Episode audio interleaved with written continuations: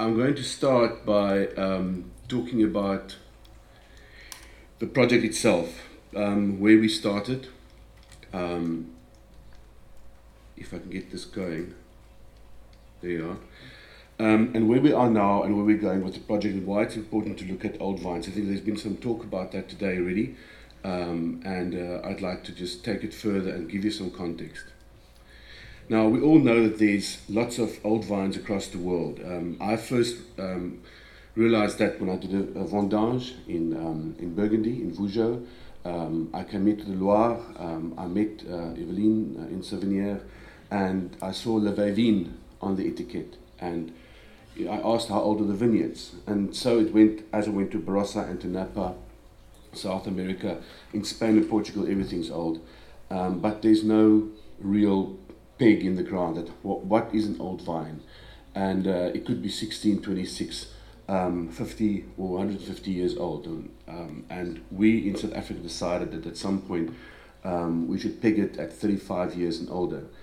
Um, one of the reasons for that is that with my colleague Rosa Kruger that um, started the project about, about 20 years ago, she realized that a vineyard comes into balance physically um, in its 30s.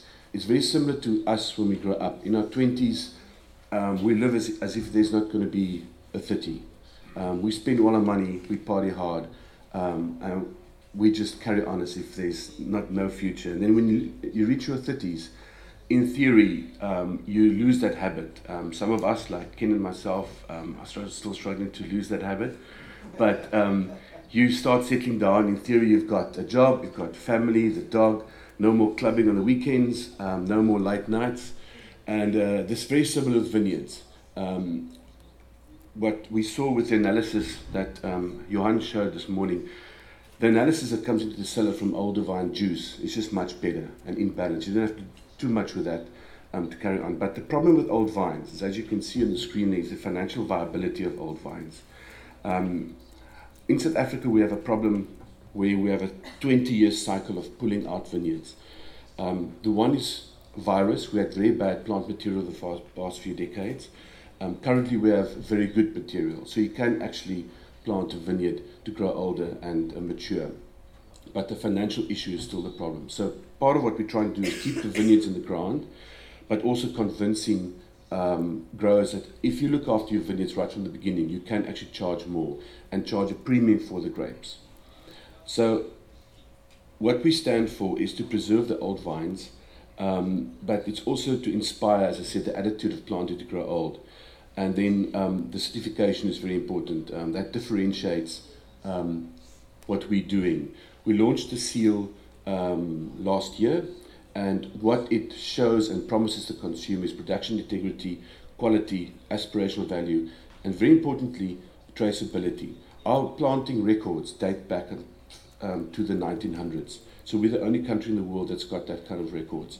And we can prove through industry bodies that those vineyards were planted then and they're really old, and we certify that. Um, I think Jonathan is talking tomorrow or day after next and about research that the University of Cape Town is doing about consumer perception, and it's proved that the consumer is willing to pay an average of 310 rand um, for a bottle of wine that says old vine on the etiquette. And that's first phase of the uh, research and the second phase now is now that the seal is on with the planting date what effect that will be on sales. And that that goes back to um, the farmer and the grower uh, and the worker which is very important for us it's not only about vineyards for us it's about people as well. Um, Chenin Blanc in South Africa when we started this old vine project we had just on, under 3,000 hectares of 35 years and older we now stand on 3,500 hectares, which means that vineyards are being keep, kept in the ground. And a testament to that is what, we, what I've seen with the cooperatives, because 85% of old vines in South Africa falls under the cooperative system. And I'm trying to convince them to save the vineyards and not pull them out and replace them with more profitable um, products like vegetables or citrus or avos or butternuts. Um, so in a way, we are convincing people to save it. That's just to show um, you can see Chenin Blanc is the um, biggest plantings, and you've seen heard that earlier as well.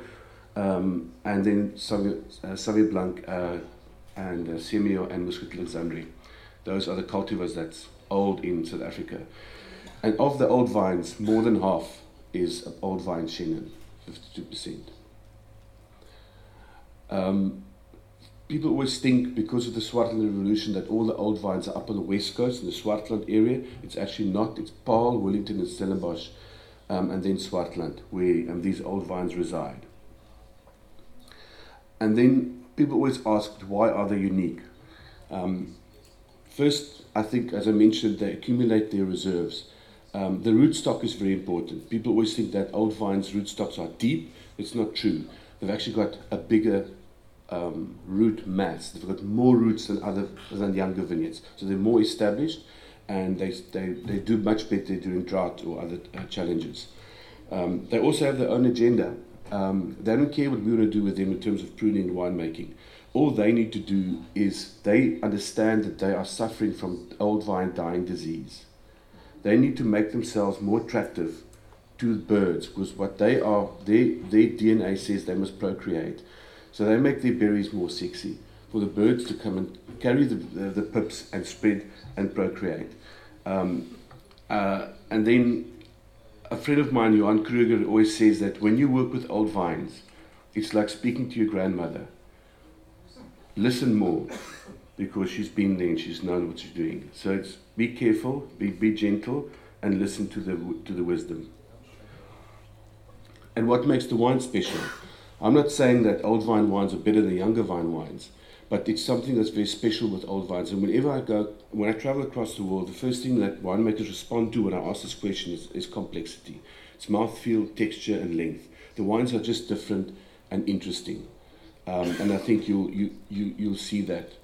And then going forward, um, why is it important? How are we adding value to everybody on a, in a sustainable system with our heritage? Um, we look at when I started off two and a half years ago with this project, we looked at old vines, and very soon I, re- I realized there's a lot of people involved in terms of the humanitarian element. So it's the farm owner to make them sustainable and keep the, the, the farm workers in jobs as well, and also um, the environment and then the economy, as I, as I said. So we tried to change the model. So in terms of people, um, Falco is a major sponsor of the project, and we do every year um, uh, old vine pruning um, classes. We just the last two weeks trained up four vineyard workers to train vineyard workers, and we did four classes and we trained 60 people that specialize in old vine pruning. Because old vine pruning is not like regular pruning. Um, it's sculpting. Each vine is different from the next. Um, it's like an old age home. Each room is different. The pill box looks different, six o'clock every evening. Each vine is to be treated differently because their context is different. It's not like a bunch of high school kids. You must be very careful with um, and gentle with old vines and respectful.